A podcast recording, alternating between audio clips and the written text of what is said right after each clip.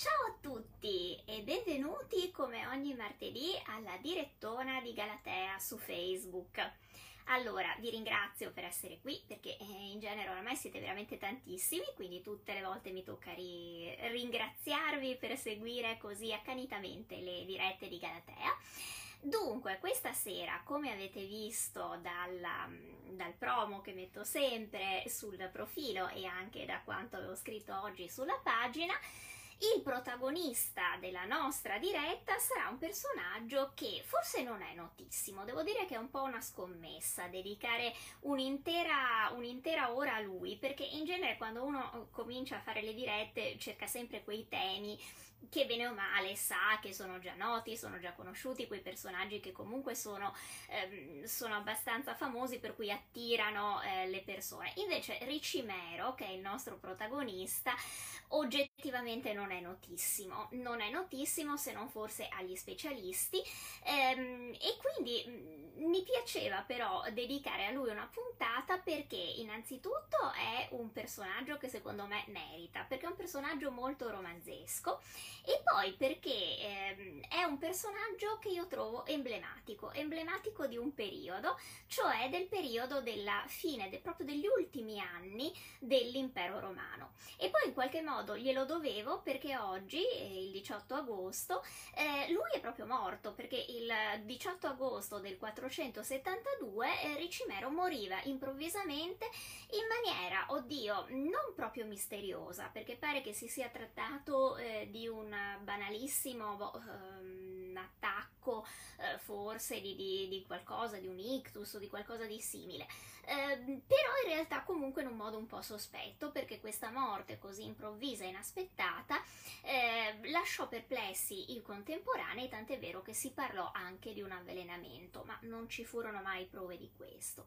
Ma chi era questo eh, Ricimero e perché parliamo di lui? E soprattutto perché c'è da parlare per più di un'ora di lui, perché in genere, insomma, quando si tratta di un personaggio che non è tanto noto, si pensa che sia un personaggio minore e quindi dice, vabbè, ma un'ora come fai a parlare? E no, invece non fu affatto un personaggio minore. In realtà Ricimero è uno dei grandi protagonisti dell'ultimo trentennio, diciamo così, dell'impero romano e soprattutto era famoso perché è un vero e proprio facitore, in qualche modo un creatore di imperatori, che eh, peraltro per la maggior parte poi anche distrugge, nel senso che è responsabile della morte anche di molti di coloro che mise sul trono. In realtà nella sua vita lui passò sotto al comando di ben sette imperatori, cioè Valentiniano III, Petronio Massimo, Avito, eh, Maggioriano, Libio Severo, Antemio e Ane- Anicio Olibrio. E voi direte, io non me ne ricordo nessuno. Ehm, sì, fanno parte di quegli imperatori dell'ultimo, l'ultimo pezzettino, diciamo così, dell'impero romano che in genere durano dalla sera alla mattina eh, e poi vengono cacciati malamente o ammazzati dal trono. Però diciamo così che lui li attraversò tutti e per almeno cinque di costoro fu eh, il consigliere più seguito e soprattutto fu quello a cui dovevano il trono. Allora, mh, Vediamo intanto di parlare di chi era questo Ricimero. Ehm, dunque, Ricimero era un barbaro, un barbaro fatto e finito, perché eh, non aveva proprio nemmeno una parvenza di ascendenza romana. In realtà lui era di origine sveva e di origine visigota. Ehm, era un principe barbaro però, perché appunto proveniva dalle famiglie reali degli Svevi e dei Visigoti che si erano unite eh, attraverso un matrimonio dinastico ed era nato Ricimero. Però Ricimero è anche uno di quei barbari che era profondamente romanizzato, aveva ehm, passato praticamente tutta la sua vita nella corte romana prima di Ravenna, di Roma e di Milano e, e, quindi in realtà era stato allevato assolutamente alla latina, parlava latino, parlava greco, aveva una grossa esperienza eh, sia della corte d'Occidente che, quella, eh, che di quella orientale. Quindi fa parte di quella elite di barbari molto romanizzati che alla fine dell'impero, eh, come dire, sono un po' quelli che reggono la baracca, diciamocelo francamente, perché eh, anche se per una questione di abitudine e forse anche di rivelato razzismo. I senatori romani non accettavano che il trono potesse andare a qualcuno che non avesse una qualche ascendenza romana, poi in realtà il potere vero era gestito da questi capi barbari o re che in realtà appunto tenevano il potere perché poi erano quelli che, ehm, che avevano eh, il polso dell'esercito che combattevano. Ricimero, ripeto, era sempre stato all'interno della corte e ai massimi livelli della corte. Eh, lo vediamo entrare in scena ai tempi di Valentiniano III in cui è già ben inserito all'interno della corte, anche se eh, è un pochino più defilato rispetto ad altri, ad altri personaggi. Ehm, però appunto Valentiniano III muore in maniera improvvisa e violenta. Eh, perché? Perché appunto ehm, aveva fatto fuori Ezio, eh, uccidendolo durante una, una convocazione, una udienza alla reggia e ehm, a seguito di questo omicidio due dei, delle guardie del corpo di Ezio eh, avevano deciso di vendicare la morte del loro, del loro comandante e si erano quindi vendicati uccidendo a sua volta Valentiniano III, probabilmente sobillati da un senatore romano che si chiamava Petronio Massimo il quale era stato un collaboratore di Valentiniano, eh, ma che aveva con Valentiniano parecchi conti aperti, pare che Valentiniano gli avesse sedotto la moglie, quindi insomma non era proprio in ottimi rapporti e, e diciamo così aveva fatto finta di eh, seguire eh, di seguire Valentiniano e di aiutarlo a gestire il potere per avere invece l'occasione di vendicarsi. Petronio Massimo eh, non era soltanto vendicativo, era anche un personaggio di grande peso all'interno della corte, eh, della corte imperiale, perché veniva fuori da una famiglia, eh, quella degli Anici, che, mm, come dire, come vi posso spiegare, è una specie di famiglia Kennedy all'ennesima potenza del tardo antico. Era una delle più antiche famiglie di Roma, eh, praticamente dove c'erano soldi e potere, dai tempi della Repubblica Romana c'era sempre in mezzo un anicio.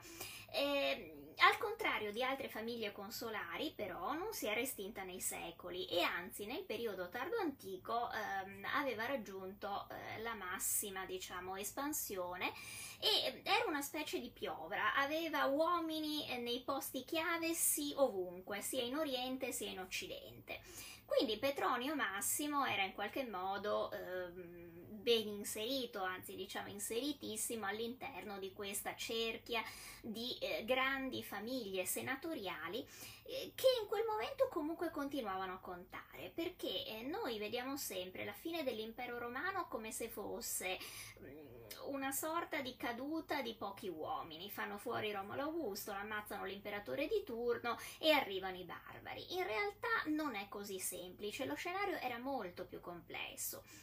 Uno dei motivi per cui gli imperatori in questi ultimi trent'anni della vita dell'impero romano d'Occidente eh, durano praticamente quanto un gatto sull'autostrada, ehm, è perché in realtà contavano pochissimo. Eh, il potere vero era, soprattutto il potere economico, eh, diciamo così che il potere militare era in mano oramai ai capi barbari, che gestivano l'esercito e quindi molto spesso facevano fuori l'imperatore quando non era più a loro conveniente che stesse sul trono. Dall'altro lato, il potere economico era gestito ancora da queste grandi famiglie senatorie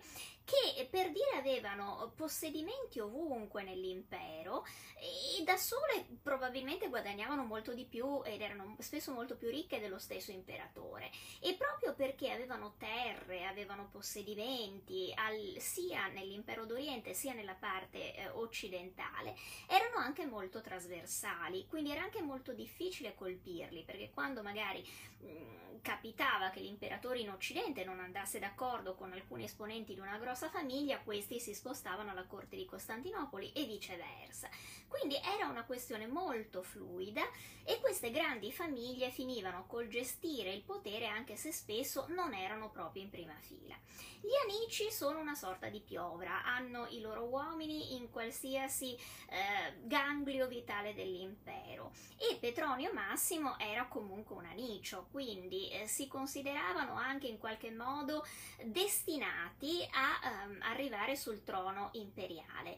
ehm, anche se poi ci riescono raramente e ci stanno molto poco. Petronio Massimo quindi prende il potere, prende il potere e c'è da dire che però non è molto amato, non è molto amato dalle altre famiglie senatorie,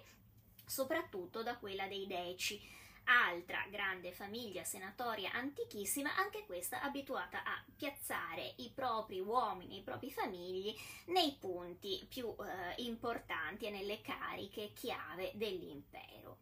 Eh, Ricimero sarà sempre legato alla fazione dei Deci, mentre appunto la fazione degli Anici gli sarà sempre abbastanza invisa. Queste due famiglie e questi due partiti eh, avevano anche una visione diversa su come si dovesse gestire l'impero. Gli Anici erano molto più legati alla parte orientale, anche perché una grossa fetta della famiglia degli Anici era già a Costantinopoli e, eh, e, quindi insomma era molto legata all'impero d'Oriente e immaginava un impero che comunque ehm, anche, in cui anche l'Occidente era profondamente compenetrato con l'Oriente. Mentre i Deci in realtà erano molto più filo-occidentali, cioè eh, avrebbero voluto un Occidente, diciamo così, molto più indipendente e soprattutto in generale erano anche molto più aperti alla eh, intersezione, diciamo così, alla apertura verso i barbari, anche dal punto di vista eh, proprio pratico, nel senso che erano molto meno contrari, per esempio, ai cosiddetti matrimoni misti cioè matrimoni in cui aristocratiche romane sposassero capi barbari e viceversa. Erano due modi di intendere l'impero diverso. Um, ora, noi quando parliamo di impero romano dobbiamo tener conto di questo, che i romani erano veramente di grande mentalità aperta, avevano sempre accettato che eh, le varie popolazioni eh, venissero un po' assorbite, anche proprio dal punto di vista pratico, appunto con i matrimoni misti, con le adozioni e così via. Nel periodo tardo antico, però, si sviluppa, soprattutto in Occidente, una forma di razzismo. Una forma di razzismo che però è strana per noi che veniamo dall'oggi, perché in realtà gli unici che venivano discriminati erano i barbari del nord, cioè eh, nell'impero romano tutta la parte eh, del Nord Africa, dell'Asia, tutti coloro che erano provenienti da queste contrade erano com- considerati perfettamente assimilati all'interno dell'impero, quelli che venivano invece guardati con grande sospetto erano i barbari del nord e quindi la gente come Stilicone, come Ezio in parte e come Ricimero, eh, che venivano considerati pericolosi perché, perché dicevano un po' quello che noi oggi diciamo degli immigrati, cioè che non si volevano integrare, che non ci si poteva fidare perché volevano imporre nell'impero le loro abitudini e così via. Allora, eh, Ricimero, diciamo così, aveva anche un altro piccolo problema, che era un problema religioso. Era eh, ariano, come gran parte dei barbari, quindi è ovvio che dovendo trattare e avere a che fare con una Italia, che era la sua base delle operazioni, dove la maggior parte della popolazione invece era cattolica, compresi gli imperatori, mm, spesso questa cosa non era facilissima da gestire e aggiungeva mm, altra diffidenza. Dunque, eh, che cosa succede quindi? Che quando Petronio, Arbi, eh, Petronio Massimo, scusatemi, ehm, cerca di prendere il trono, o meglio lo prende, eh, lui in qualche modo ha bisogno di essere anche riconosciuto e convalidato e quindi eh, fa una mossa che è quella di eh, sposare la, ehm, la, vedova di Valentiniano III, eh, cioè ehm, Licine Eudossia la quale non era solo la vedova dell'imperatore, ma siccome era anche una sua lontana cugina, era anche l'ultima discendente rimasta in pratica in Occidente di, della dinastia teodosiana. Quindi, unendosi con lei, Petronio Massimo in qualche modo legittimava il suo potere come imperatore perché diventava il marito dell'ultima discendente di Teodosio il Grande. Il problema è che, come abbiamo detto in parecchie altre dirette, eh, Eudossia proprio sta cosa non l'aveva mandata giù, tant'è vero che eh, decide piuttosto di chiamare in aiuto i Vandali. I Vandali che eh, noi siamo abituati a considerare che arrivino a Roma, fanno questo enorme sacco come dei barbari che sono assetati di sangue e vogliono oh, distruggere la città. In realtà sono stati in qualche modo chiamati in aiuto perché i Vandali erano federati dell'impero romano e Licinio Eudossia con Genserico aveva un ottimo rapporto, tant'è vero che una delle due figlie era addirittura promessa sposa al figlio di Genserico. Quindi addirittura Licinio Eudossia, le due figlie e il fidanzato di una delle figlie che è Anicio Librio, che era un anicio anche lui, eh, verranno addirittura portati appunto come ostaggi, ma in realtà come ospiti a Cartagine. Ricordatevi di Anicio Librio perché ne sentiremo ancora parlare. Allora, a questo punto, diciamo così, l'impero è nel caos più totale, perché cosa succede? Che eh, dopo l'attacco, diciamo, dei Vandali a Roma, è evidente che c'è bisogno di un nuovo imperatore. Ricimero avrebbe un'idea, un'idea che forse sarebbe stata anche mh, mm, abbastanza approvata dalla ex imperatrice, da, da Eudossia, perché si tratterebbe di mettere sul trono un loro, un suo amico, un suo anche collaboratore e commilitone, che era Maggioriano, che era un generale dell'esercito, peraltro anche molto apprezzato, ma che soprattutto aveva gra- il grande vantaggio rispetto a Ricimero di essere di origine prettamente romana. Quindi aveva tutte le eh, carte in tavola e le carte giuste, diciamo così, per, eh, per, poter diventare imperatore e peraltro anche per essere un buon imperatore, perché sarebbe stato dopo diverso tempo un imperatore che aveva anche una grande esperienza sul campo e militare. Che cosa va storto? Il fatto che molto spesso, anche all'epoca, come si sa, il diavolo fa le tentole ma non i coperchi ci si mette in mezzo un senatore particolarmente ambizioso, un senatore gallico di origine gallica che si chiama Vito, che è straricco, eh, ha, praticamente possiede da solo un, quasi mezza Gallia per dire, e decide invece di eh, ambire al trono imperiale. Eh, né Ricimero né Maggioriano riescono in qualche modo a bloccare questa, uh, questa salita al potere di Avito. Mm, fanno buon viso al cattivo gioco perché a quel punto devono farsene una ragione tutti e due e quindi uh, Avito diventa imperatore non diventa imperatore a lungo perché eh, sul lungo periodo Avito, diciamo così, non riesce a conquistarsi quella famosa aristocrazia senatoria romana di cui avevamo parlato prima, proprio perché lui è originario della Gallia. E quindi i suoi interessi sono in Gallia, probabilmente anche una visione molto diversa rispetto a coloro che abitano a Roma di come vada gestito l'impero. E quindi, eh, come dire, infastidisce i senatori romani, infastidisce tutta una serie di altre, di altre cose, non ha neanche dei grandi grandi successi militari, per cui alla fine Maggioriano e Ricimero, eh, dopo avergli giurato in un primo momento fedeltà, eh, gli si ribellano contro e lo tolgono in pratica di mezzo. A questo punto tolto di mezzo a Vito e visto che non ci sono altri discendenti di altri imperatori in giro, Ricimero decide di riprendere il vecchio piano, cioè quello di mettere al potere l'amico Maggioriano anche perché pensa giustamente che eh, Maggioriano sarà più, eh, come dire, incline a eh, seguire i suoi consigli. Ma è una pessima idea, perché in realtà Maggioriano, quando arriva al potere, ehm, nonostante debba molta riconoscenza sicuramente a Ricimero, ehm, comincia ad adottare tutta una serie di politiche che in realtà a Ricimero e a quella parte di Senato romano che di Ricimero si fidava, perché questo dobbiamo capire, Ricimero non è un barbaro che ha solo dietro delle orde barbariche, è un barbaro che vive di diplomazia, di politica ed è un grandissimo mediatore, per cui lui diviene il punto di riferimento non soltanto un po' di tutti i barbari che militano nell'esercito, ma soprattutto anche dei eh, è un punto di riferimento per tutti quegli interessi di numerose famiglie senatorie romane.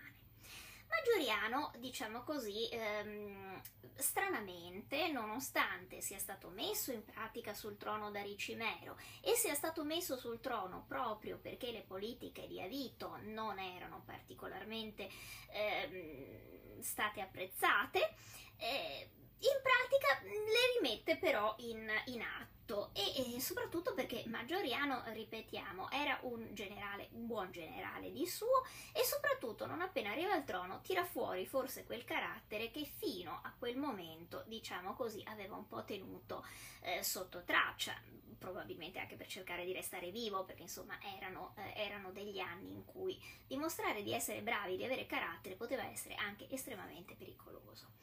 Fatto sta che eh, fra Ricimero e Maggioriano mh, mm, c'è sicuramente una, eh, una, mm, una, una, rottura ad un certo punto. Ricimero in realtà durante eh, il regno di Maggioriano viene quasi messo da parte e eh, Maggioriano, diciamo così, lo, sì, non gli toglie le cariche, ma neanche gliene dà eh, di, ehm, di, maggiori. Quindi lui rimane sempre uno dei magister militum, cioè dei responsabili, diciamo così, dell'esercito, però si capisce che non è fra i preferiti. E soprattutto eh, Ricimero probabilmente non appezza una serie di provvedimenti che vengono presi da Maggioriano, eh, oltre a non apprezzarle Ricimero, probabilmente anche quella lobby appunto di famiglie eh, e anche quella lobby economica che era rappresentata e che vedeva in Ricimero il suo punto di riferimento, non apprezza alcune decisioni prese da Maggioriano, aumentare alcune tasse, favorire di nuovo quella parte diciamo occidentale dell'impero della Gallia che invece loro preferivano eh, fosse più tartassata per lasciare più libera invece dalle tasse l'Italia e Roma e così via. Quindi eh, che cosa succede? E, e, che naturalmente comincia a girare il malcontento. Malcontento che per i primi tempi eh, Maggioriano riesce in qualche modo ad arginare perché comunque è un, eh, un buon generale, ehm, ha delle vittorie anche e soprattutto perché pare voler affrontare in maniera decisa la grande questione dei vandali. I vandali eh, sono un po' il jolly in questo periodo, ma sono anche per Roma un vero e proprio eh, momento di grande ansia, perché sono in pratica gli unici barbari che hanno imparato a, a navigare. Eh, non è un particolare influente, perché mentre tutto sommato tutti gli altri barbari potevano essere tenuti a distanza da Roma con delle campagne terrestri,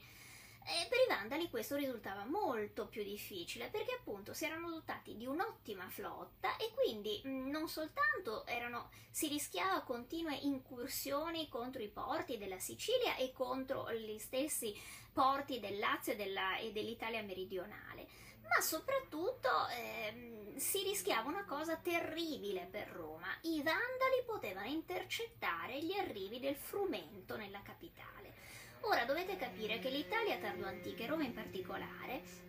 erano oramai organizzate in maniera che in Italia il frumento non lo eh, coltivava quasi nessuno, perché le grandi terre senatoriali appunto dell'Italia erano state convertite a eh, delle coltivazioni più di lusso, come le olive, come la vigne, insomma tutta una serie di eh, attività anche agricole che erano beni eh, che rendevano molto, molto di più del grano. Il problema è che eh, però eh, il grano serve per mangiare, voglio dire, ehm, e di conseguenza era un bene necessario, anche se non particolarmente pregiato e adatto ad investimenti. Quindi che cosa era stata la grande manovra che i romani hanno sempre portato avanti dall'età, diciamo, tardo repubblicana in avanti?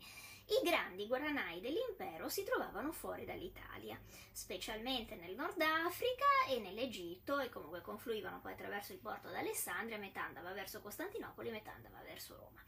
Il problema era che se trovi dei barbari che si pigliano il Nord Africa e per giunta hanno le navi per poter intercettare i convogli di grano, ai ai ai lì sei nelle peste, perché questi praticamente hanno in mano la possibilità di chiudere il rubinetto di rifornimenti alla, alla capitale. Insomma, è un po' quello che succede oggi con il petrolio, con il gas che alcune potenze hanno delle grosse capacità di ricatto nei confronti dell'Europa e degli altri stati occidentali perché sanno che se chiudono il rubinetto del, del petrolio o del, o del gas naturale e eh, noi rimaniamo senza riserve. Ecco, per i romani il rubinetto era quello del grano e i vandali erano pericolosissimi, non solo perché avevano conquistato tutta la fascia del Nord Africa e quindi in pratica avevano messo le mani su eh, un bel pezzo di eh, coltivazioni di grano. Rimaneva l'Egitto, che certo era il grande granaio dell'impero, però il grano egiziano era già in parte eh, diretto oramai verso Costantinopoli, quindi a Roma ne arrivava molto poco. Ma soprattutto perché avevano imparato a navigare sti disgraziati e quindi il pericolo era tangibile perché potevano arrivare a Roma in qualsiasi momento, se ne erano accorti al momento del sacco vandalico. Quindi, come dire, il problema dei vandali andava in qualche modo risolto. Maggioriano cerca di risolverlo, purtroppo non gli riesce perché, eh, detto tra di noi, romani poveretti, gli va anche riconosciuto che contro i vandali in questo periodo hanno avuto anche parecchia sfiga perché le, eh, anche se Maggioriano aveva messo un impegno enorme per organizzare questa spedizione, alla fine eh, gli si cappotta tutto contro, per cui gli tocca eh, giocare in difensiva, in sostanza tornare a Roma con un nulla di fatto eh, che non è un buon biglietto da visita perché Ricimero è lì che aspetta e, e mm, quando Maggioriano cerca di ritornare verso, verso Roma e verso l'Italia, Ricimero lo intercetta, lo arresta e poi appunto lo fa morire. A questo punto, eh, diciamo così, l'accusa peggiore che si fa sempre a Ricimero è quella di aver tolto di mezzo forse l'unico grande personaggio che era ancora in grado di salvare, che sarebbe stato ancora in grado di salvare l'impero d'Occidente. Certo, va anche detto che la storia non si fa con i sé, eh, per cui insomma anche Maggioriano se a un certo punto è così scemo che si fa intercettare da Ricimero e si fa ammazzare poi tutto questo genio anche, potrebbe anche non esserlo stato ecco. C'è da dire che certo è un personaggio simpatico Maggioriano perché eh, è un po' quell'estrema ultima difesa per cui ci dispiace vederlo cadere così soprattutto perché evidentemente cade per il tradimento di un amico o di quello che perlomeno era stato un suo collaboratore. Non è una bella figura quella che fa mm, Ricimero in questo caso ed è una delle cose che gli saranno più imputate perché proprio insomma anche con Maggioriano aveva avuto un lungo rapporto. Però ecco Ricimero è anche così, cioè è un uomo che quando capisce che sta puntando sul cavallo sbagliato non solo molla il cavallo ma spesso lo ammazza. Eh, certo che in quel momento eh, è evidente che c'era stata un'enorme frattura, Maggioriano aveva toccato, probabilmente perché era un militare non un politico, alcune cose gli erano anche sfuggite, una serie di tasti che avevano fatto davvero arrabbiare anche alcune famiglie senatorie, come quella dei Deci per esempio, e di conseguenza mh, la sua uscita di scena, certo imputabile a Ricimero, ma fu largamente approvata dalla nobiltà senatoria dell'epoca, che infatti si trovò immediatamente un nuovo imperatore, o meglio, glielo trovò Ricimero, con Livio Severo, personaggio assolutamente, oh, come dire, eh, anonimo, che Livio Severo tira fuori un po' come un coniglietto il prestigiatore dal cilindro e che resta eh, un po' come uomo di paglia. In realtà tutti sanno che chi eh, detiene il potere è sicuramente Licimero. Ehm, questa cosa ci viene anche testimoniata da alcuni ritrovamenti numismatici, nel senso che in questa tornata d'anni, anche se non siamo esattamente in grado di stabilire la data, ma insomma in questa tornata d'anni, vengono addirittura coniate una serie di monete che hanno nel versus il nome dell'imperatore Libio Severo, ma sul retro hanno una leggenda, cioè una serie di lettere incastonate tra di loro, eh, che sono le, il monogramma in pratica di Ricimero. Ci è voluto un po' di tempo perché questa cosa venisse riconosciuta, perché eh, pareva così strano che un capo barbaro eh, avesse un tale potere all'interno della corte imperiale da addirittura riuscire a mettere il proprio monogramma su delle monete eh, che si sono cercate per, per anni delle, delle spiegazioni eh, alternative, che quelle RMC che si vedevano non fosse Ricimero, ma fosse una Roma, un qualcosa, un nome di un altro imperatore ribattuto. In realtà oggi... Ehm,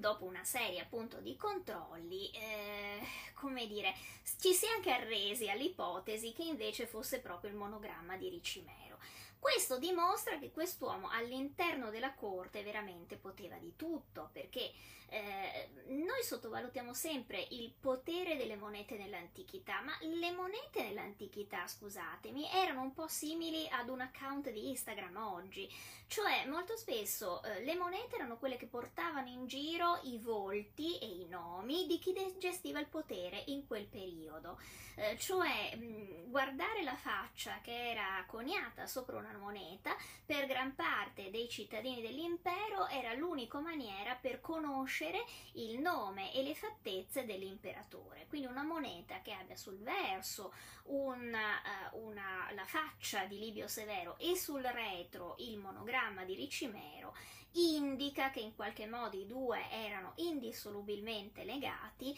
e che soprattutto eh, Ricimero aveva un potere e gli veniva anche riconosciuto un potere legale mh, mm, tale da potergli permettere di firmare in qualche modo le monete. Quindi si dà l'idea che quest'uomo avesse veramente un uh, potere incredibile all'interno della corte imperiale.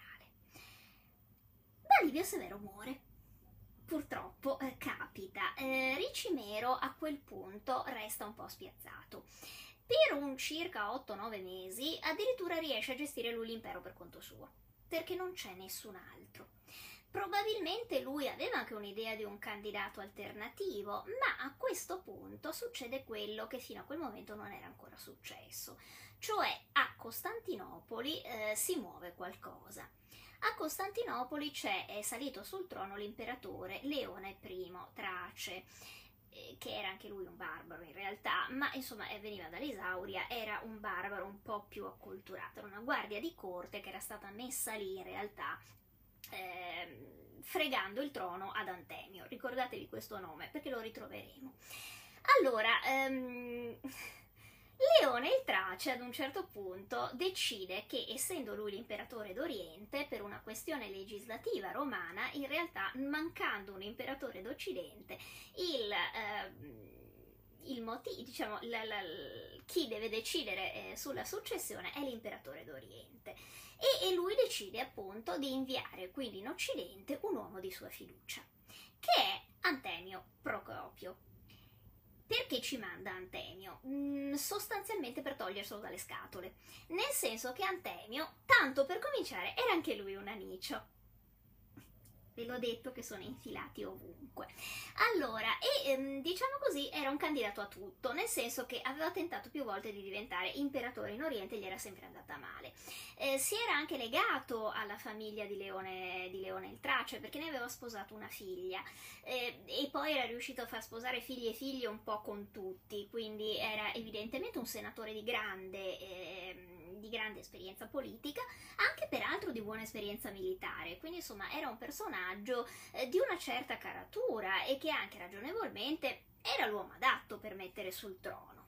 Leone però appunto vuole anche sbolognarselo perché è evidente che a Costantinopoli Antemio gli sta sempre là col fiato sul collo perché Leone non ha figli maschi, ha solo delle femmine e quindi è evidente che spera di succedergli. Allora per evitare di avere mm, diciamo questo mm, Antemio che gli alita sul collo augurandogli di morire il primo possibile, Leone decide di mandarlo in Occidente. Decide di mandarlo in Occidente dicendo beh guarda il trono è libero, pigliatelo, eh, ti do la mia benedizione, basta che te ne vai. Antemio quindi arriva e il povero Ricimero a quel punto deve fare buon viso a cattivo gioco, perché come abbiamo visto Antemio fa parte degli Anici. Quindi eh, quando arriva a Roma, eh, diciamo così che può contare su una, eh, una serie di clientele molto vasta in città e sul prestigio di una famiglia molto eh, molto importante. Quindi anche Ricimero resta imparpagliato perché diciamo così che dichiarare guerra ad Antemio, anche se probabilmente era quello che avrebbe voluto fare, poteva non essere una buona idea. Eh, voleva dire inimicarsi tutto l'Oriente, voleva dire mettersi contro gli amici e probabilmente avrebbe voluto dire anche trascinare in un'ennesima guerra civile eh, l'intera Roma e l'intera Italia e forse anche quelle famiglie senatoriali che appoggiavano Ricimero trovarono questa soluzione un pochino esagerata. Abbiamo detto che Ricimero era per un uomo estremamente intelligente. Quindi non dovete avere l'idea del barbaro che ammazza tutti e vuole il potere. No, questo era un politico fatto e finito. Si rende conto che non può arginare Antemio e allora segue la vecchia massima che dice se non puoi vincerli unisciti a loro. Quindi in qualche modo tratta tratta e propone ad Antemio un accomodamento. Antemio, pensa te, ha una figlia. Ricimero non è sposato, per cui la cosa viene risolta con un bel matrimonio dinastico. La figlia di Antemio diventa la moglie di Ricimero. Quanto fosse contenta la ragazza non lo sappiamo. Di sicuro Antemio non era felicissimo di questa soluzione perché anni dopo, quando parlerà con il vescovo Ennodio, dirà che eh, è stata una cosa che lui ha dovuto subire obtorto collo a dare la figlia in sposa, dice se non sbaglio, a quel gepido coperto di pelli. Quindi insomma c'è da dire che proprio non è che ci fosse questo grande entusiasmo da parte di Antemio, ma anche Antemio si rende conto che è in una situazione in cui non può fare troppo lo schizzinoso, perché è vero che lui è un anicio, è vero che c'è l'appoggio di Leone Trace dietro le spalle, però è anche vero che entrare con la forza a Roma e conquistare a quel punto militarmente l'Italia potrebbe essere un pochino al di sopra delle sue forze e ehm, diciamo così l'esercito che si è portato dietro da Bisanzio mm, non sarebbe sufficiente a uh, garantire garantirgli la vittoria in una guerra civile. Quindi diciamo così che mm, i nostri due costituiscono una famiglia, eh, non proprio entusiasta, però costituiscono una famiglia. E per un certo periodo va detto che la cosa funziona. La cosa funziona nel senso che eh, abbiamo anche probabilmente delle altre monetine coniate sotto Antemio in cui restano i monogrammi di Ricimero, quindi mm, diciamo così in qualche maniera si deve essere trovato un modo, eh, un modo per i due di cooperare.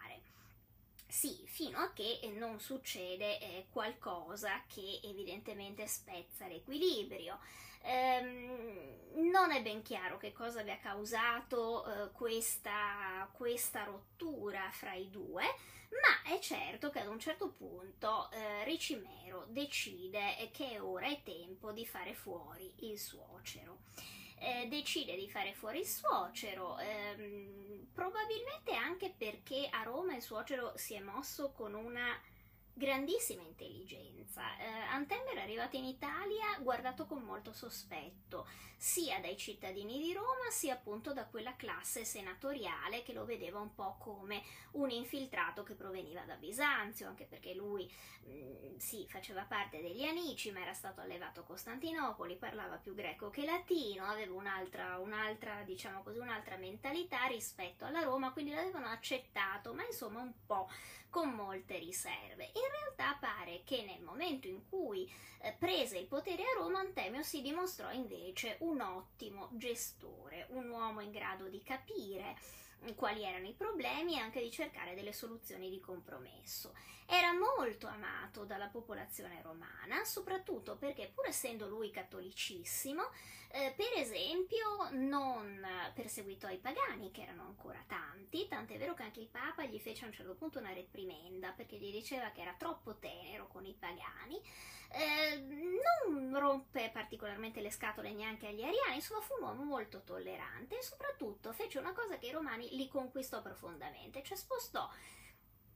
il grosso delle, cioè rispostò praticamente la capitale a Roma, cioè Ravenna rimase sempre la capitale, però diciamo così molto defilata, ma Antemio trascorse gran parte della sua vita proprio normale a Roma e anche ripristinò feste, ripristinò usanze, diede anche un impulso economico alla capitale e anche e soprattutto alla popolazione della capitale che gli era particolarmente affezionata. Quindi eh, Ricimero probabilmente si rese anche conto che se lo lasciava fare, questo nel giro di un po' di anni diventava così famoso da poter fare a meno di lui. Ipotesi che immagino a Ricimero non sarebbe piaciuta granché. Quindi i due in qualche modo eh, rompono e il povero Antemio, diciamo così, si, eh, ritrova, eh, si ritrova fregato perché eh, comunque Ricimero ha dalla sua la gran parte dell'esercito. Quindi eh, assistiamo prima ad una situazione in cui l'Italia viene spezzata in due, perché abbiamo Ricimero a, Milan- a Milano e Antemio a Roma. Dopodiché Ricimero decide che è arrivato il momento di fare i conti finali con l'ex suocero e scende verso Roma. E qui succede una cosa che tutti si dimenticano. Perché? Quando noi parliamo di sacco di Roma, noi abbiamo in mente tre episodi sostanzialmente. Uno è quello rinascimentale di Carlo V, 1527, gli altri sono i, i due precedenti, cioè quello di Alarico e quello dei Vandali. E sembra che le uniche tre volte in cui eh, Roma viene saccheggiata nel periodo della fine dell'impero romano siano appunto per colpa di, dei Visigoti di Alarico e dei Vandali di Genserico. Ci si dimentica sempre invece il terzo sacco di Roma, che è quello che succede nel 472. E sapete chi è che lo fa? Ricimero. Ricimero che a questo punto vuole prendere Roma e vuole cacciare via l'ex suocero Antemio, per cui si presenta davanti alla, alla, capitale, la assedia e a un certo punto irrompe all'interno di Roma. Detto tra di noi, pare che il sacco di Ricimero eh, non sia stato per niente più, eh, come dire, più, più, leggero di quello dei Vandali, anzi, da, certe, mh, mm, da, certi, mh, mm, da certi indizi pare che sia stato molto più pesante, perché è vero che i Vandali entrarono in città e sicuramente razziarono gran parte del bottino, eh, portarono via ovviamente dei, mm, beh, tutto quello che era di bronzo, portarono via l'oro, erano molto interessati ai beni materiali, spaccarono statue, ne combinarono di tutti i colori. Però pare che in sostanza, da quello che vediamo proprio dall'archeologia, non ci fossero state poi queste distruzioni così feroci contro i monumenti. Per esempio non ci sono strati di eh, bruciature quindi non ci furono incendi diffusi in città, non sono stati ritrovati, eh, che ne so, grandi eh, depositi di cadaveri, di ossa di gente che è stata ammazzata ed è stata sepolta eh, in 448. Quindi in realtà pare che il sacco dei Vandali e, e anche quello precedente di Alarico siano stati sicuramente dei grandissimi shock per la popolazione romana, ma in qualche modo di una violenza, se non contenuta, perlomeno non proprio così devastante. Quello di Ricimero invece pare che sia stato molto pesante perché doveva assolutamente eh, costringere la città alla resa, quindi quando entra in città sembra che i suoi si siano dati parecchio da fare. L'unica, l'unica, cosa che pare sia riuscita a mantenere il suo diritto d'asilo siano state le chiese e infatti eh, si racconta, si immagina che gran parte della popolazione romana si sia rifugiata all'interno delle chiese per cercare di ripararsi dalla furia dei soldati di Ricimero. Una di queste chiese era San Grisostomo eh, che peraltro era una chiesa eh, vicino alle case degli Anici e che era probabilmente sovvenzionata dagli Anici stessi. E l'imperatore Antemio cercherà in qualche modo di, ehm, di trovare la fuga proprio nascondendosi all'interno di questa chiesa, ma viene scoperto dai eh, soldati di Ricimero, viene trascinato sul sagrato e decapitato. A questo punto Ricimero è il padrone della città. C'è da dire che qui succede una cosa abbastanza strana, cioè quando è sicuro che Antemio è morto perché l'ha visto decapitato, Ricimero non infierisce ca- sul cadavere del nemico, cioè addirittura gli consente di avere un funerale da imperatore.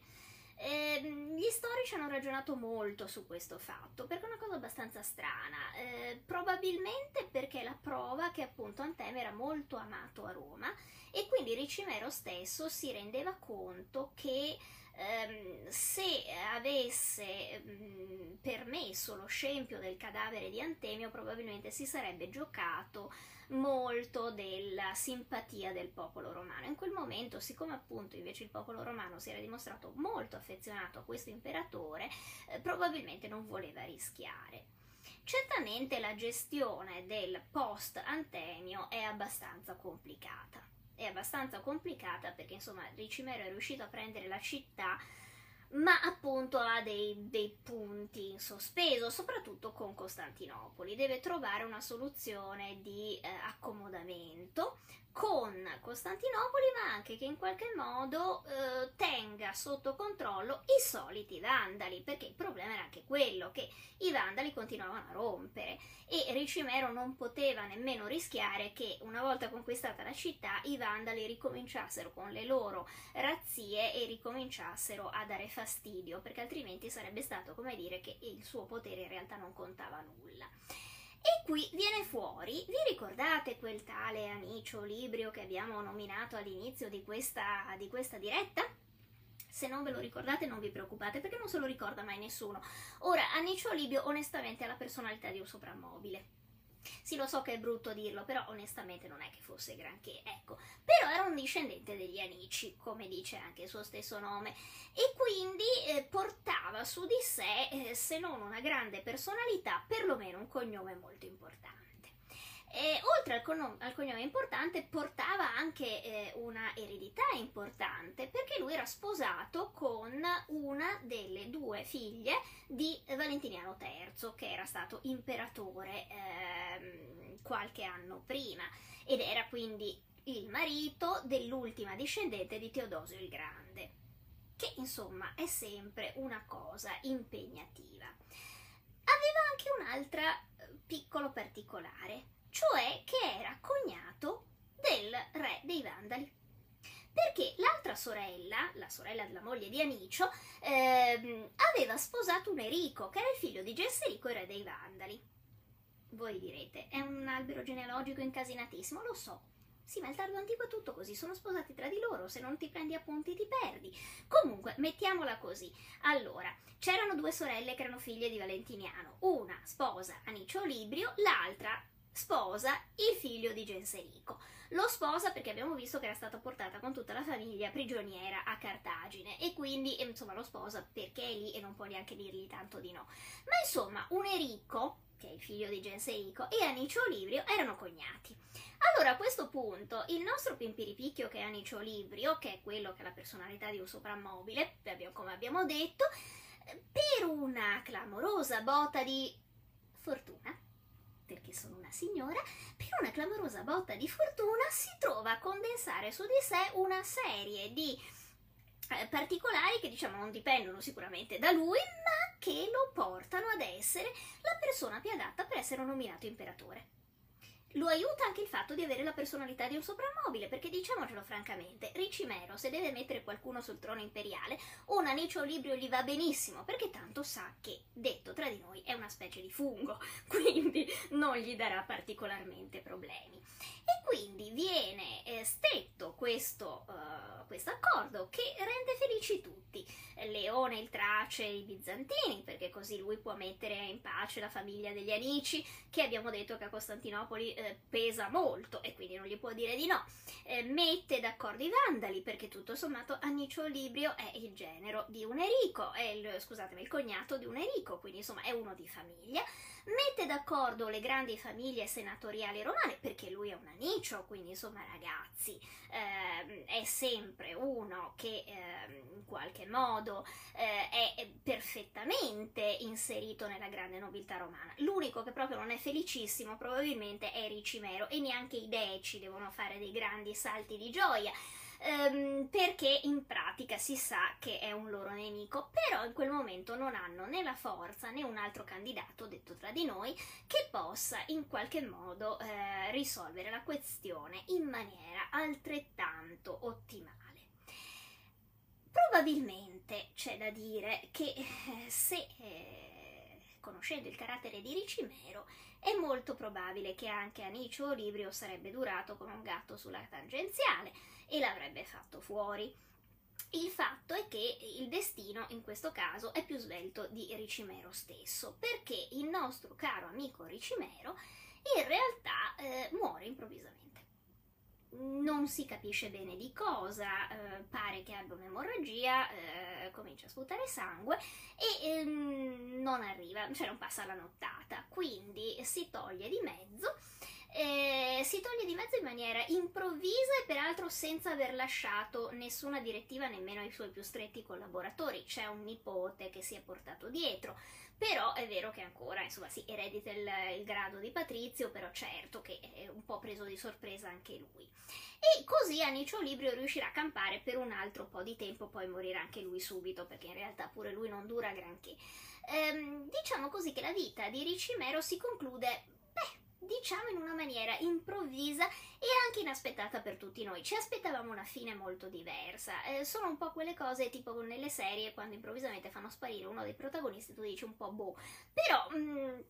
eh, a volte la storia ha queste svolte inaspettate. Ricimero quindi muore improvvisamente e forse per l'impero quello è stato un altro colpo fatale perché ehm, finché c'era lui, in qualche modo c'era una testa, una mente pensante ad Occidente che per quanto potesse avere delle visioni perverse, eh, aveva perlomeno una visione. Morto lui proprio si va nel caos più completo. Anicio Librio mm, non aveva assolutamente nessuna qualità per, per restare imperatore, ma appunto muore anche velocemente e spetterà poi ad una serie di ufficiali che sono cresciuti in qualche modo vicino a Licimero come Flavio Reste e Odoacre cercare di eh, prendere il, eh, il potere Mm, ci sarà appunto poi Glicerino e Poziano, questi altri due che eh, vabbè meriterebbero una puntata per conto loro perché sono un po' come Tom e Jerry, continuano a cercare di ammazzarsi per tutta la vita reciprocamente e poi avremo Giulio Nepote, anche quello, un personaggio ehm, che, che, che salirà al trono in maniera fortunosa e poi passerà metà della sua vita a piangere perché lo hanno cacciato via dal trono e a dire no sono ancora io l'imperatore eh, ma insomma di loro magari parleremo in un'altra successiva puntata. Cosa c'è da dire ancora di Ricimero? Eh, è un personaggio, ripeto, che a me tutto sommato è sempre interessato molto, perché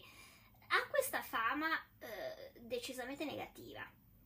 Però ecco, io credo anche che molte delle cose che si dicono di lui, anche nelle fonti antiche, siano dovute proprio al fatto che era un barbaro, cioè c'è questa antipatia verso Ricimero, perché era proprio barbaro barbaro. Ehm, e perché diciamo così? Però è un barbaro di una generazione diversa da quella di Stilicone. Ecco, forse la differenza tra Ricimero e Stilicone eh, è che in qualche modo Stilicone ti dà l'impressione di vergognarsi delle sue origini barbare e quindi di accettare il sistema romano. Eh, non è che ama essere trattato male dai romani, perché ci soffre, però in qualche modo ha introiettato il fatto che lui è barbaro e quindi se l'aspetta. Eh, mentre Ricimero forse fa parte di una generazione successiva, si vede, cioè oramai lui tratta dei romani da pari a pari, è questo che indispettisce i romani, cioè lui si rende conto che ha il potere e lo può usare. Eh, anche se si rende conto di avere dei forti limiti, perché comunque essere barbaro gli impedisce di diventare imperatore in prima persona. Si è detto che è anche l'uomo che affossa definitivamente l'impero romano. Forse è vero dal punto di vista dei romani. Bisognerebbe anche tener conto che forse la visione che ha Ricimero del mondo è diversa. È diversa nel senso che lui, ehm, lui probabilmente era già proiettato su un altro scenario, quello in cui i barbari non avevano più bisogno, forse, di essere approvati dai romani, ma potevano cominciare a costruire dei regni federati con Roma. Probabilmente nell'ultima parte della sua vita, dalla morte di Libio Severo in poi, ehm, lui ha avuto questa folgorazione. Già appunto studiando quelle, alcune fonti del periodo, eh, c'è una fonte interessante che indica per esempio Ricimero con il nome di Rex, che è molto strano perché lui in realtà non era re, eh, era stato un comandante militare, ma non aveva nemmeno una vera e propria tribù di appartenenza. Certo, era mezzo goto e mezzo eh, svevo, però diciamo così, lui era sempre stato un comandante romano. Ma il fatto che a un certo punto gli venga attribuito il titolo di Rex indica che in qualche modo lui, soprattutto negli otto mesi di interregno in cui non c'era più Libio eh, Severo e doveva ancora arrivare Antemio, probabilmente aveva fatto un passo avanti, cioè si era reso conto che forse avrebbe potuto diventare lui non imperatore, perché non avrebbero mai accettato un imperatore barbaro, ma avrebbe potuto diventare un rex del, dell'Italia perlomeno. Quello che in pratica diventerà Teodorico qualche anno dopo. Ehm, Ricimero interessante perché poi aveva imparato anche a muoversi da politico. Molto spesso viene sempre descritto come un barbaro, militare, ehm, portato solo alla gestione, diciamo così, dell'esercito e delle battaglie, ma anche questa io credo che sia una forma di pregiudizio. Eh, Ricimero si mostra un ottimo politico, soprattutto nel momento in cui eh, pare molto interessato, per esempio, alla ehm, alla, alla possibilità di accordi matrimoniali con la figlia di Antemio, cioè entra in una, in una idea in cui, in un'idea dinastica, che poi sarà quella che lui imparerà, eh, che imparerà da lui anche Teodorico. Cioè eh, Ricimero comincia veramente a pensare come un re di un regno romano barbarico, quindi come qualcuno che deve organizzarsi con una dinastia, che usa per esempio i matrimoni delle sorelle per avere degli infiltrati e degli appoggi nelle altre tribù barbare, che eh, usa anche tutti i mezzi della politica e soprattutto che ha una visione anche lì mediterranea, cioè ehm, ha una visione mediterranea nel senso che questo ha imparato dai romani che ancora l'impero è impero, per cui lui vede un tutto, eh, controlla la situazione in Spagna, controlla la situazione in Nord Africa, pensa in qualche modo di affrontare il problema vandalico. Quindi in qualche modo è un uomo che ha imparato a ragionare da romano, ma forse ha fatto un passaggino in più e ehm, sta già aprendosi ad uno scenario che non è più quello dell'impero, ma è quello dei regni romano-barbarici. E forse per questo anche era eh, molto spaventoso per i romani, perché si capiva che lui aveva fatto uno scatto in avanti rispetto a quelli che erano i eh, parametri del vecchio impero romano. Certo, ripeto, se il 18 agosto del 472 non fosse improvvisamente morto, forse ne avremmo viste delle belle. Eh, forse la storia dell'impero sarebbe durata un po' meno, beh in realtà durerà altri 4 anni perché è nel 476 che Romolo Augusto lo viene cacciato, però potrebbe anche aver avuto una, una evoluzione leggermente diversa da quello che, ehm, che eh, abbiamo, abbiamo, studiato noi. Eh, in ogni caso un personaggio interessante, mh, mm, disturbante per certi versi. Credo che alle volte per noi sia disturbante perché c'è questa, questa, questo portato psicologico che noi italiani e forse che noi occidentali in qualche modo abbiamo di riconoscerci nei romani, per cui sostanzialmente i barbari quando menano i romani, anche se sappiamo che i romani se la meritavano, ci danno fastidio. Eh, però io credo che se superiamo questa, questo pregiudizio che ci fa identificare con i romani, eh, i personaggi invece come Ricimero diventano improvvisamente interessanti, cioè ci si rende conto della loro grandezza e del fatto che tutto sommato sono veramente dei barbari che escono da ogni stereotipo e dimostrano di essere dei grandi comandanti, ma non soltanto dei grandi comandanti, dimostrano di essere dei grandi politici. Eh, per cui ecco, io l'ho sempre trovato un personaggio interessante, un personaggio ambiguo, mm, sicuramente anche un personaggio malfidato, perché insomma è evidente che lui ha una capacità di scaricare le persone quando non le servono più, che è paurosa, passando sopra tutti i legami di amicizia, di parentela che può aver stretto, quindi è un uomo estremamente freddo nella gestione del potere. Però, insomma, in quel periodo, e diciamo così, in tutto il periodo dell'impero romano, non è che proprio ci fossero degli imperatori che avevano dato dei grandi esempi di coerenza o di, ehm, o, o, di legami particolarmente stretti in famiglia, quindi questo veramente possiamo anche fare a meno di eh, criticarlo per questo. Ehm, no, certamente un personaggio molto molto curioso. Poi ebbe questa vita incredibile, cioè se uno ci pensa, sette imperatori nel poco meno di 25-30 anni sono insomma un bel, un bel record, ecco. Ehm, che dire? Ehm, è sempre difficile dare un giudizio su un personaggio storico anche perché poi i giudizi implicano sempre la simpatia e l'antipatia e uno storico non dovrebbe farlo, ma tanto io non sono una storica, sono una divulgatrice per cui me ne posso anche fregare. E in ogni caso vi dico, Ricimero è uno di quei personaggi che magari non sono simpatici, è difficile farselo simpatico, mi rendo conto, però sicuramente sono interessanti, sono interessanti come può essere un Riccardo III, come può essere un personaggio shakespeariano, cioè sono quei cattivi, fra virgolette, eh, che però hanno un fascino, hanno un fascino interessante, perché ti viene comunque sempre il dubbio che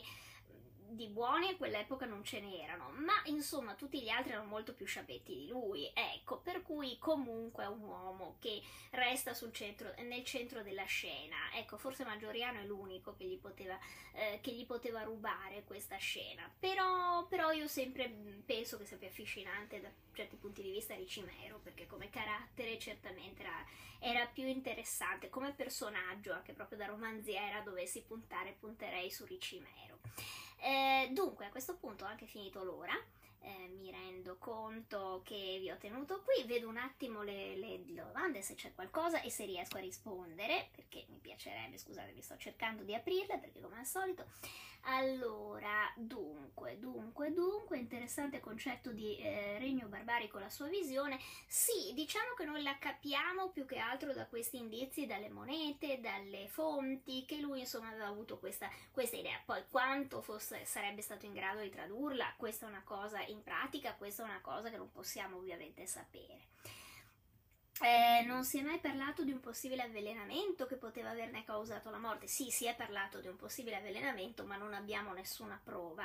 in, in, in merito, cioè eh, i sintomi che ci vengono raccontati, che appunto a un certo punto eh, ebbe un'emorragia probabilmente allo stomaco, ma potrebbe essere stata causata da qualsiasi cosa, anche perché insomma rendiamoci conto che le condizioni anche igienico-sanitarie della tarda antichità non è che fossero proprio perfette, per cui insomma, e che erano anche uomini che avevano visto un po' di tutto nella loro vita, quindi eh, il fatto che comunque improvvisamente muoiano non è nemmeno così improbabile. Ma Ricimero in che periodo visse quanto visse con la moglie? Dunque Ricimero muore nel 472 e eh, diciamo così nel, con la moglie c'è stato nei cinque anni precedenti, negli anni precedenti, insomma, nel, quindi poi che, che, fine faccia la moglie nessuno lo sa perché non viene più nominata in nessuna, in nessuna fonte, quindi non lo sappiamo che cosa, che cosa è successa alla povera moglie di Ricimero.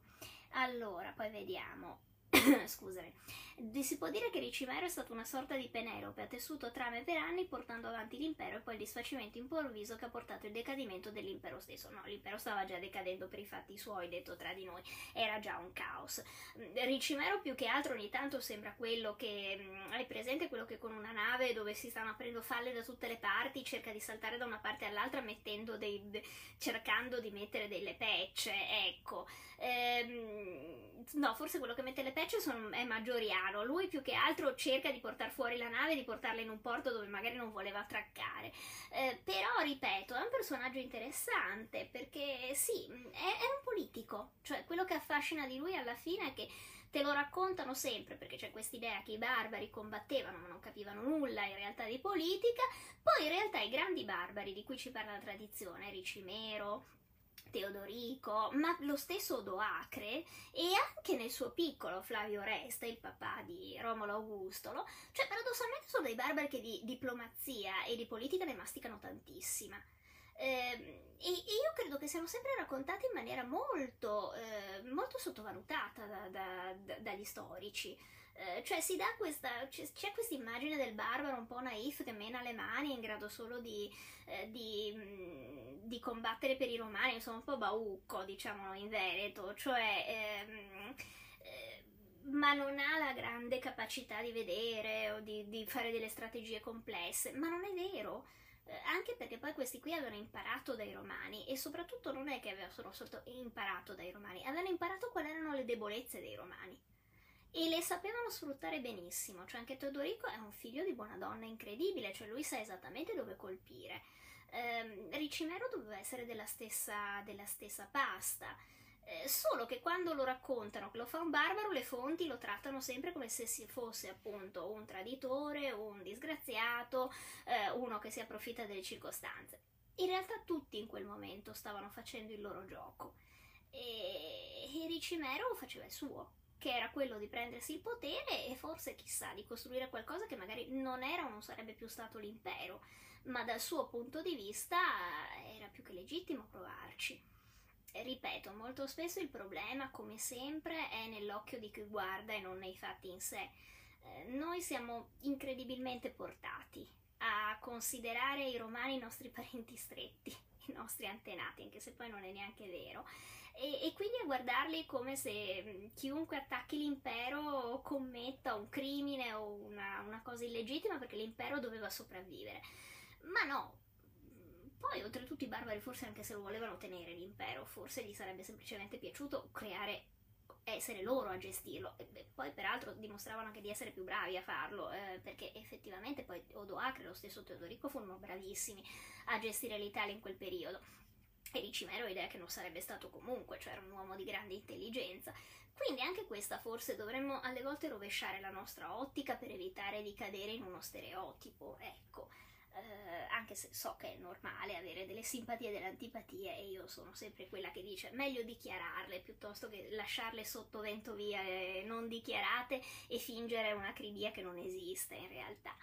Allora, io saluto ovviamente a questo punto tutti quelli che hanno partecipato. Mi dispiace se non ho potuto re- rispondere a tutte le domande perché alle volte eh, arrivano e io sto parlando e quindi non riesco. Però se ci riesco poi magari eh, se ne ho saltata qualcuna la rispondo nei commenti. Eh, vi saluto, vi ringrazio per essere stati qui perché veramente eh, ammiro sempre la vostra costanza nel seguirmi, no, nel non scappare via. Salvo comunque il video sulla pagina, quindi eh, lo potete rivedere se siete masochisti artisti, ma oppure lo potete diffondere, inviare agli amici se conoscete amici appassionati di storia antica. Siamo qui per diffondere il verbo di Galatea. Ehm, quindi, per carità, condividetene tutti. No, sto prendendo una piega decisamente troppo ecumenica. Allora, ehm, eh, diciamo che eh, vi ringrazio, vi saluto, vi do appuntamento alla prossima settimana per la direttora di Galatea e vi ricordo che invece tutte le sere sulla pagina, sull'account di Instagram, ci sono comunque le direttine di Galatea in cui si parla in genere dell'argomento del giorno. Poi